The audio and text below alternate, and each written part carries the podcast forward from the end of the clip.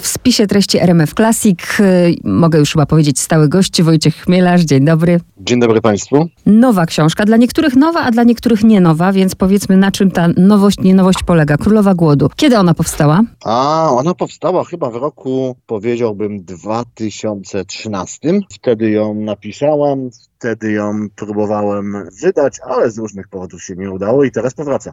Po raz pierwszy w formie papierowej. Czyli to nie było tak, bo jak ostatnio rozmawialiśmy, to pamiętam, że była zapowiedź czegoś nowego i ja wtedy myślałam, że pan jakby szuka jakichś nowych gatunków dla siebie, nowej formy, a okazuje się, że, że można powiedzieć, że od tego to się zaczęło. Pod pewnymi względami tak, bo ja oczywiście jako e, autor, jako pisarz debiutowałem w Nowej Fantastyce, więc faktycznie tam się moje dwa opowiadania m, pojawiły, więc e, no, mam te związki z fantastyką silne. Natomiast y, no, książkowo wcześniej zadebiutowałem kryminałem. Tak, tak, chodzi mi tylko o to, że to już w głowie właśnie się tam pojawił ten świat fantazy wcześniej. Pomyślałam, Zgadza się. ja to w ogóle mam tak, bo my już to też mamy ustalone, że ja jestem wielbicielką thrillerów, e, pana thrillerów psychologicznych i zawsze jak sięgam po coś innego, to mam taki jakiś lęk, a potem, a potem się wkręcam, przeczytałam tę książkę z wielką przyjemnością, tylko pomyślałam o tym, że w tym czasie, który się teraz dzieje i to, co po prostu dookoła, i mam na myśli wojnę, to się zastanawiałam, na ile ta książka akurat się mm, wstrzeliła, nie wstrzeliła, bo chce się po prostu uciec od tego, a właściwie ucieka się w świat fantazji, który też pokazuje mm, no, podobną sytuację. Są dobrzy, źli, jest chciwość, jest wojna. Znaczy, m, z- ja bardzo wierzę w tych chwilach e, kryzysu, w tą e, eskapistyczną moc literatury, tak? Czyli, że e, literatura daje nam możliwość uwolnienia się na te, nie wiem, pół godziny, 15 minut, godzinę od myślenia o tym, co się dzieje za oknem i zatopienia się w jakiś świat y, fantazji, w jakiś i, i świat książkowy, tak? Troszeczkę prostszy, troszeczkę łatwiejszy, troszeczkę em, milszy w przebywaniu. No, dowodem na to, że ja, to, że ja tak w to wierzę, no to jest chociażby prosta sprawa, tak, która przecież też powstała z, z tych powodów, żeby dać wytchnienie, akurat wtedy była pan, pandemia, tak, początek Mhm. pandemii. E, no teraz okazało się, że książka wyszła dosłownie z dzień, tak, premiera była dzień przed atakiem na, na, na Ukrainę, kilka tak, dni tak. przed atakiem na Ukrainę, więc znowu... E, no mam nadzieję, tak, w tej chwili mam nadzieję, że, że czytelnicy, którzy sięgną po królową głodu, właśnie to w niej odnajdą. Znaczy, że odnajdą w niej e, e, chwilę wytchnienia, chwilę odpoczynku od obrazków w telewizorze, albo obrazków, które widzimy na dworcach kolejowych, e, albo obrazków, które widzimy e, w różnych centrach, gdzie się udziela pomocy uchodźcom. Dla mnie, nawet jako nie jestem absolutnie specjalistką, nie jestem zanurzona w ogóle w świecie książek fantazy, ale ta moja elementarna y, wiedza pozwoli, pozwoliła mi się poodnajdywać, prawda, w różnych, rzeczywiście, bo tu jest i elementy mm, post-apo, i horroru, i westernu. I tak się zastanawiałam, czy pan jako młody chłopak należał do tych, którzy czytali fantastykę? A, oczywiście. Mhm. Oczywiście, z, z, czytałem Tolkiena, czytałem Sapkowskiego, czytałem e, Murkoka, czytałem wielu, wielu innych autorów, e, także Terego Pratchetta, żeby nie było za, za prosto, więc na fantastyce się e, wychowałem i du, w dużej mierze e, ci autorzy ukształtowali jakąś moją literacką wrażliwość. Bo tego ducha tu bardzo czuć właśnie, chociażby właśnie Wiedźmina, e, ale nie tylko Wiedźmina. A jeszcze o westerny chcę zapytać. To, to bazą tu były pewnego razu na Dzikim Zachodzie, w samo południe, tak? Z- Samo południe może mniej, na pewno pewnego razu na Dzikim Zachodzie, na pewno dobry, zły i, i brzydki. Brzydki, tak. Na pewno e, Unforgiven, tak, e, film Clint Eastwooda z połowy lat e, 90. Nie, nie, nie jestem w stanie powiedzieć, jaki jest tego polski tytuł, bo on jakoś, nawet jak był, to, to był kiepski. E, Więc tak, ta cała cała tradycja, w której pokazujemy świat Dzikiego Zachodu, ten świat bardzo silnie em, zmitolig, z, mityczny, już powiem, który nagle zostaje odarty właśnie z tych mitycznych e, szat, gdzie jest po prostu, e, gdzie się zmienia w świat bardzo brutalny, bardzo brudny, bardzo brzydki pod wieloma względami. A jakby to teraz nazwać, bo no, my lubimy w ogóle nazywać i Wojciech Chmielarz, to się tak przykleiło, e, pisarz kryminałów. Wojciech Chmielarz napisał thriller psychologiczny. Wojciech Chmielarz, Chmielarz napisał Królową Głodu, czyli Czyli O, ja mam sam z tym problem. To jest największy problem z, tym, z, yy, z tą książką. Chciałoby się powiedzieć, że, że Wojtek, Wojciech Miasz napisał książkę, przy której się dobrze Państwo będziecie bawić. Ale mm, jeśli miałbym powiedzieć, to e, jest to no właśnie, jest to połączenie. Ha. Powiedziałbym, że jest to połączenie e, z gry o tron z serią gier komputerowych Fallout i ze spaghetti westernem z poznaku Sergio Leone. Takie coś Państwu zafundowałem. O, no i teraz przechodzę do jeszcze, aha, do post-apo jeszcze. Też chcę zapytać o Pana jakby fascynację tym gatunkiem. Czy pojawił się na przykład tutaj motyw dziecka, nie? Bardzo często wykorzystywany zresztą. E, w post-apo, zaraz mi się przypomina e, film, Boże, z Kevinem Costnerem, Podwodny Świat bodajże. Tak, e, Wodny Świat, nie podwodny. Aha, Wodny Świat, no właśnie. No, no. Także czym Pan nasiąkał, jeżeli chodzi o post-apo? Jeśli chodzi o post-apo, no to nasiąkałem właśnie to, to, o czym wspominałem, czyli e, kultową, kultową serią gry, gier komputerowych Fallout, e, które właśnie w takim postapokaliptycznym świecie się e, dzieją, ale też książkami, też, też komiksami. No jest to jakaś taka konwencja, która jakoś mi oddziaływuje na, na wyobraźnię i zawsze oddziaływała. Jak się w ogóle czyta tę książkę, to ma się wrażenie, że się pan po prostu dobrze bawił. O, tak, dokładnie tak było, bo to było trochę, e, trochę wziąłem wszystkie jakieś takie rzeczy, które mnie bawiły, jak byłem młodym człowiekiem, czyli tą fantastykę, ten western, to, to, to post-apo, jeszcze parę kropel, nie wiem, jak jakiegoś science fiction i to wszystko wymieszałem, wrzuciłem w jedną fabułę i zacząłem się tym bawić, więc tak, to była ogromna frajda pis pisać tą książkę, świetnie się przy niej bawiłem. E, no i cieszę się, że to widać. Będę oczywiście, nie, żeby nie spoilerować, więc tam na bohaterach się skoncentruję, ale chcę zapytać jeszcze o ten świat, który pan stworzył, bo to jest 20 lat po tym, jak księstwo Kuźni upadło pod naporem sił korporacji. Tak. Jakbym to miała określić, bo rozbawił mnie pan bardzo, kiedy pojawia się e, postać Piotra Lisieckiego, który jest bezpaństwowcem, to gdyby to tak e, ktoś chciał mniej więcej sobie umiejscowić, w, w którym roku jesteśmy, to? A, ja nawet nie wiem. Nawet tego nie, nie, nie, nie wymyślałem, bo też mówiąc szczerze, to nie do końca jest wypowiedziane w tej książce. No nie ma ale właśnie. my w ogóle jesteśmy na innej planecie. Mm. No tak. Więc to jest już w ogóle zupełnie inna, inna bajka, bo tutaj oczywiście brakowało mi w tworzeniu tej fabuły tego, co jest jakby solą każdej dobrej fantazy, czyli e, porządnego tego Neverlandu, tak, wymyślonego świata, gdzie możemy sobie, wie pani, połowa wpis, połowa e, e, przyjemności w, e, w pisaniu książki fantastycznej, książki, która nawiązuje do fantazy. I to jestem pewien, powie pani, każdy autor, który się tym kiedykolwiek zajmował, więc połowa przyjemności to jest rysowanie mapki. Mm -hmm.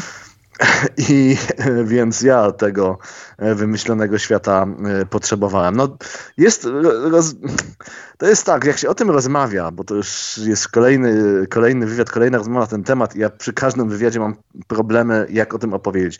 To brzmi wszystko bardzo chaotycznie, no jak, jak jakiś niewiarygodny miszmasz, jak jakiś nie wiadomo co, ale kiedy sięgniecie Państwo po tą książkę, i mam nadzieję, że tutaj Pani potwierdzi, to jest bardzo płynne, bardzo spójne i wydaje mi się intuicyjnie zrozumiałe. Jak najbardziej. Żlebodźwiedzie, chcę zapytać o żyw metal i chcę zapytać o tę całą zabawę.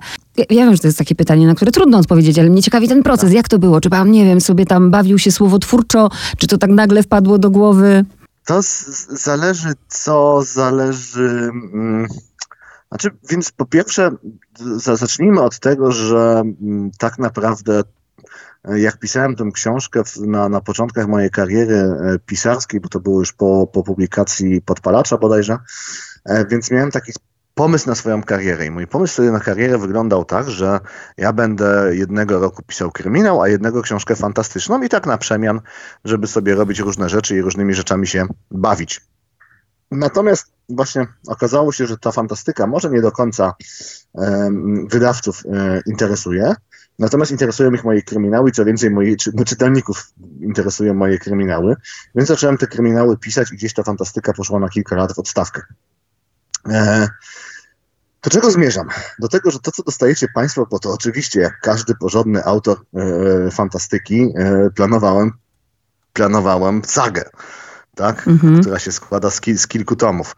E, więc to, co Państwo dostajecie, to jest tylko ułamek tej całej wiedzy, którą ja mam w swojej ciągle, mam w swojej głowie yy, o świecie. Więc te pewne rzeczy, które tam są napisane, o które teraz Pani pyta, no one tak, część zostało wymyślone na zasadzie takiej, że okej, okay, pobawmy się, zastanówmy się, jakie tam mogą być potwory, jak one mogą wyglądać, jak ci ludzie je nazwali przede wszystkim, tak? Mm -hmm. Ale też pewne rzeczy, jak na przykład żyw metal, wynikają w ogóle z całej tej mojej wiedzy, jak ja sobie budowałem w głowie ten świat i zastanawiałem się, skąd ci ludzie się w ogóle tutaj wzięli, yy, dlaczego się tutaj pojawili i, i, i, czym jest w ogóle to miejsce, w którym oni mieszkają. Czyli tak jak Marvel ma swoje uniwersum, tak Wojciech Chmielarz ma swoje uniwersum, którego my na razie poznaliśmy kawałeczek. Dokładnie tak. Na takiej zasadzie. Dokładnie, chociaż oczywiście uniwersum Marvela jest znacznie, znacznie e, e, bogatsze. E, jeszcze, jeszcze, proszę mi dać szansę. Jakbym miała tak, bo tu nie chcę teraz spoilerować, z jednej strony ta książka daje taką nadzieję, bo mamy, tak, no tak jak w rzeczywistości, tylko że mamy tu w świecie fantazy właśnie, są ci dobrzy, są ci źli. Odwiecznie chodzi o władzę i o pieniądze. Mm, zainteresował mnie ten Holender. Jak się wymawia jego nazwisko? Bo ja niestety mam bardzo nieładne skojarzenia. O, ja też nie wiem chyba. Ja bo ja go wymawiam Huijens. I chyba, chyba tak się jakoś powinno wymawiać, ja go pamiętam zawsze z imienia Bram. Więc e, kiedyś wiedziałem, jak się wymienia jego nazwisko podczas, podczas pisania e, i nawet wiem, że ono miało jakieś znaczenie, aż sobie będę musiał zacząć googlać, co ono znaczy. Mm -hmm. e, więc, więc tak to, mm, e, tak to, tak to wyglądało, więc... E, Trochę o tej postaci pamiętam... chciałam, bo to nie jest moja ulubiona postać, ale no mamy tego człowieczka, no w ogóle no tu różne skojarzenia są od razu, czy z Władcą Pierścieni jest człowiek z misją, prawda? Ja tu nie będę zdradzać z jaką. Znaczy, to, jest, znaczy, no, to jest człowiek z misją, to jest człowiek, który jest, jest honorowy, to jest człowiek, który jest młody przede wszystkim, więc mm -hmm. różne rzeczy ma w głowie i różne te rzeczy wymyśla. To jest człowiek, którym kierują, kieruje też nie wiem, z jednej strony ambicje, ale także chęć, nie wiem, zaimponowania ojca tak, w dużej mierze, tak. jak, jak, jak, jak, jak to widzę, tak, i pokazanie, że, że pewne rzeczy potrafi. Um, ale tak, ja się zgadzam, że to też nie jest moja ulubiona postać. Są tam postacie e, dużo bardziej skomplikowane, ciekawsze, Natomiast no, też nie będę ukrywał, że na tego Brama był, był pomysł, żeby w kolejnych tomach, może się pojawią, e, trochę jego historię bardziej opowiedzieć. Mm -hmm. Ja właśnie też tak pomyślałam, że taką główną motywacją jest ojciec, a co by mi na to wskazywało? Tu też nie spoileruję, bo tutaj słuchacze i tak nie wiedzą o co chodzi, tylko pytam, czy, czy dobry trop to jest właśnie ta, mm, to co dla Holendrów jest ważne, bo tu się ten boks pojawia i ta inicjująca walka. I tak jakby on chciał cały czas y, spełnić te oczekiwania, nie? Tak, tak, tak, tak. E, na pewno chce spełnić oczekiwania ojca, chce mu zaimponować, chce, mm, chce się poczuć dla niego kimś, kimś ważnym, tak. Nawet jeśli mm, robiąc to, co ma zrobić, tak naprawdę wchodzi z tym ojcem w pewien konflikt. A zanim przejdę do swojego ulubionego bohatera, to jeszcze ciekawa jestem pierwsze skojarzenie. Oczywiście to są moje skojarzenia, Państwo będą mieli swoje. I najpierw myślałam, że to jest postać zła, że to jest właśnie ten zły w tej książce, mam na myśli Sirena. Ale i od razu miałam skojarzenie z Sauronem, prawda? Ale nie, nie uważam, że tak jest. Coś faktycznie, która w jakiejś pierwszej wersji tej książki była, była czy w zamyśle, mm, e, e, kiedy pisałem tą książkę, była znacznie mroczniejsza, znacznie posępniejsza i faktycznie miała być trochę tym złym, ale w trakcie pisania okazało się, że że nie, że tam, e, że, że to jest postać no właśnie skomplikowana, to nie do końca zła. To jest człowiek, który mm, wylosował od życia kiepskie karty w ręku i tymi kartami gra najlepiej jak, jak potrafi. I a potrafi grać całkiem dobrze, tak bym go określił. To jest też jedna z moich ulubionych postaci. Ona się fajnie rozwinęła, fajnie w toku tej fabuły e, ewoluuje. No sobie uśmiecham się, mi się przypominają niektóre dialogi. O jeden w ogóle zapytam. E, jeżeli chodzi, bo najbardziej, tutaj zdradzam od razu słuchaczom, że zdecydowanie wybieram postaci kobiece, ale jeśli chodzi o męskie postaci, no to Piotr Lisiecki, nie wiem dlaczego zaczęłam szukać i kopać, e, dlaczego Piotr Lisiecki? Od razu mi się skojarzyło, ja nie wiem. Nie. Być może to jest jakiś skojarzenie e, mimowolne e, z lisem, ale bo on jest e, szczwany i dobrze się czuje w tej knie i w tej mitycznej krainie, którą przemierza razem, razem z Bramem, bądź dosyć szybko spotykają. No jest to postać bardzo tej może po tej krainie i właściwie jest jej takim opiekuńczym duchem, tak? Chociaż on sam tego nie do końca sobie chyba zdaje sprawę, że nie jest też postać, która e, wszystkim, e, której celem jest e, zrobienie wszystkim dobrze, ale faktycznie to jest taki człowiek, który, który mimowolnie wszystkim pomaga i, i na którego wszyscy trochę liczą, tak? Tak, a, a na pozór jest taki szorstki, niedobry, ale wiemy, że on ma to dobre serducho i, tak i stoi po tej właściwej stronie. No i kobiety, no moja ulubiona postać, nie ukrywam, to jest Ellen. Coś o Ellen, tak. dwa słowa. A Ellen to jest też moja ulubiona mm, postać kobieca. Też trochę była budowana w kontrze do tego, jak, jak bardzo często właśnie w książkach fantazji są przedstawiane kobiety, czyli jako postacie dosyć uległe, pozbawione mocy sprawczej. Więc Eren jest tego przeciwieństwem, tak? Jest, jest prawdopodobnie najsilniejszą z tych wszystkich postaci, najbardziej przebiegłą, która wie, czego chce, wie, do czego dąży i, e, i która robi wszystko, żeby to osiągnąć. E, dużo zamiesza w tej książce. Dużo mm -hmm. zamiesza w tej książce. I kolejna, która mnie, no to, to, już, to, to, już mówiłam, że pojawia się ten motyw dziecka, tylko od razu z, y, też się zastanawiałam, dlaczego pan się bawi Daria? Mówię, co to za imię, ale może chodziło od tego, że ma dar? Być może, być może nie wiem, ja szczerze mówiąc, znaczy wielokrotnie powtarzam podczas spotkań, że ja nie mam jakiegoś wielkiego daru, nie czuję się, e, no właśnie Daria, dar, nie czuję się ekspertem od wymyślania imion i bardzo często nie wiem skąd te, te, te, e, te imiona mi się biorą, ja ich po prostu szukam, powtarzam, muszę sobie wersję w głowie, aż mi zabrzmią. Mhm. I tutaj zabrzmiała Daria. A, mm, jak... Być może dlatego, być może mimowolne skojarzenie z Darem. E, I jeszcze tak, no chyba to nazwę, bo w każdym dobrym miasteczku westernowym mamy tak zwany mm, dom przyjemności, dom uciechy i mamy fantastyczną postać w postaci burdel mamy. Tak, tak, no to też jest kobieta.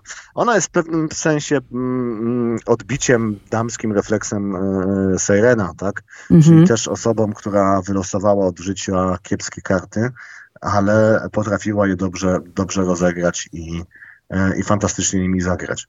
Jest to tutaj postać już bardziej drogoplanowa, bo ona nam się pojawia w, tylko w kilku miejscach w tej, tej książki, ale też, też mi się e, ona podoba, wydaje mi się, że mi się udała. W ogóle lubię tworzyć te postacie kobiece, lubię się, lubię patrzeć, jak one się zachowują E, i, i, lubię je rozwijać i też lubię, jak, jak, jak stają się właśnie, jak mają tą, tą cechę sprawczości, tak, która jest bardzo ważna. A jak jest z tytułem? Bo o ile na przykład um, lubię pana tytuły i one są zawsze takie wiele mówiące, um, czy rana, czy żmijowisko, to tu się boję, że jakbym zapytała o tytuł, um, to od razu byśmy zaspoilerowali. Znaczy, wie pani, e, no to od razu tutaj powiedzmy, to jest moja druga książka napisana, tak? Mhm. E, prawdopodobnie. E, pierwszą był Podpalacz, który ma też tytuł mocno spoilerujący, mhm. jeśli poznamy treść książki.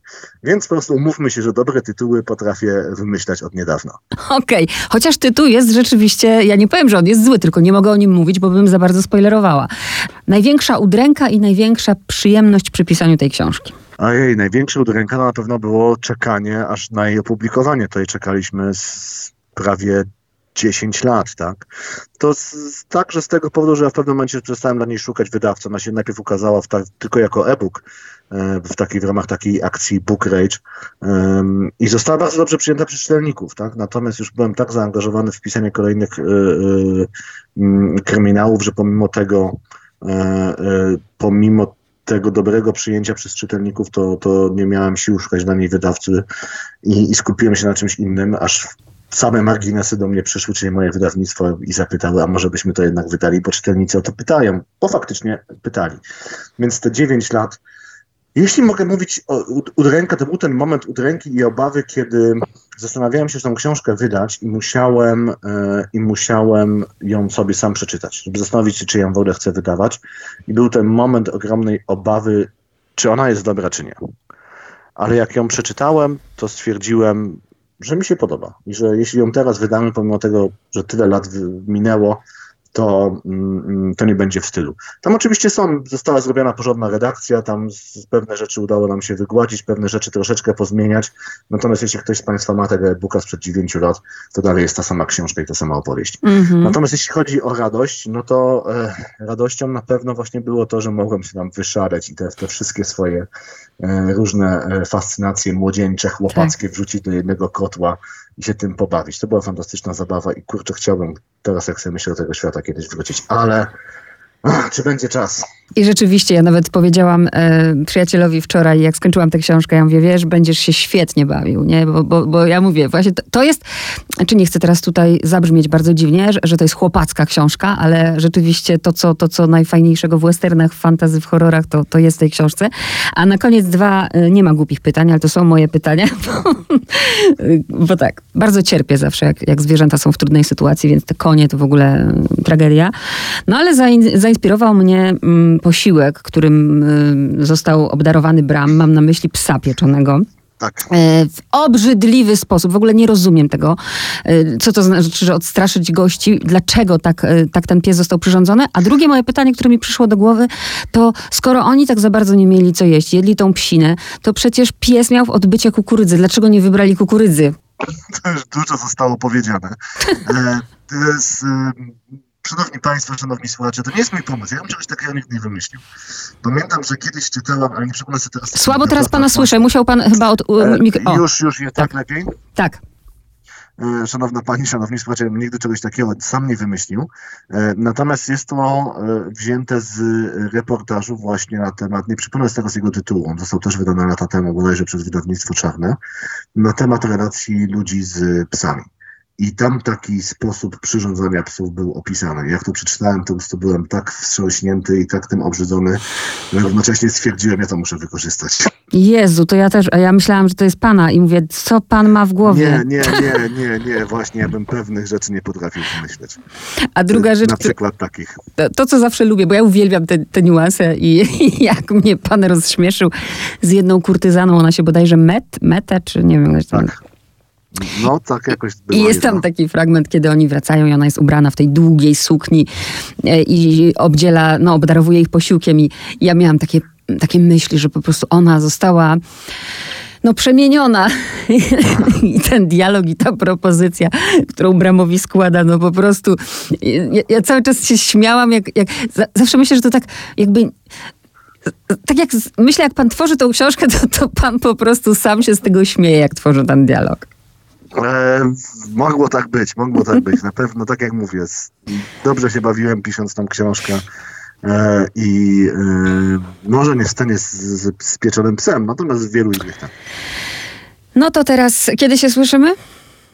No, ja myślę, że jeśli mnie pani zaprosi, to e, wcześniej niż wszyscy myślimy i z, czym bar- z czymś bardziej tradycyjnym, z czymś, z czym jestem bardziej kojarzony. A, czyli ja sobie na swój thriller też muszę jeszcze poczekać. A, to powiem szczerze, to od razu, nie wiem kiedy wrócę do Tillera. Nie do końca mam jeszcze pomysł taki, czy coś mi tam krąży po głowie, ale nie wiem, czy to jeszcze jest ten pomysł, który trzeba napisać. Ja, jest pan na razie, jeżeli chodzi o, y, naprawdę, ma pan pierwsze miejsce u mnie, bo mm, nic mnie tak nie zaskoczyło do tej pory w, w życiu, y, jeżeli chodzi o kryminały, jak żmiowisko, nie? Więc to cały czas jest u mnie na pierwszym miejscu. Nikt jeszcze tego No nie pobił. Dobrze, to, to muszę ten, muszę próbować to przeskoczyć. Dobra. Dziękuję Wojciech Chmielarz, do usłyszenia. Pozdrawiam serdecznie.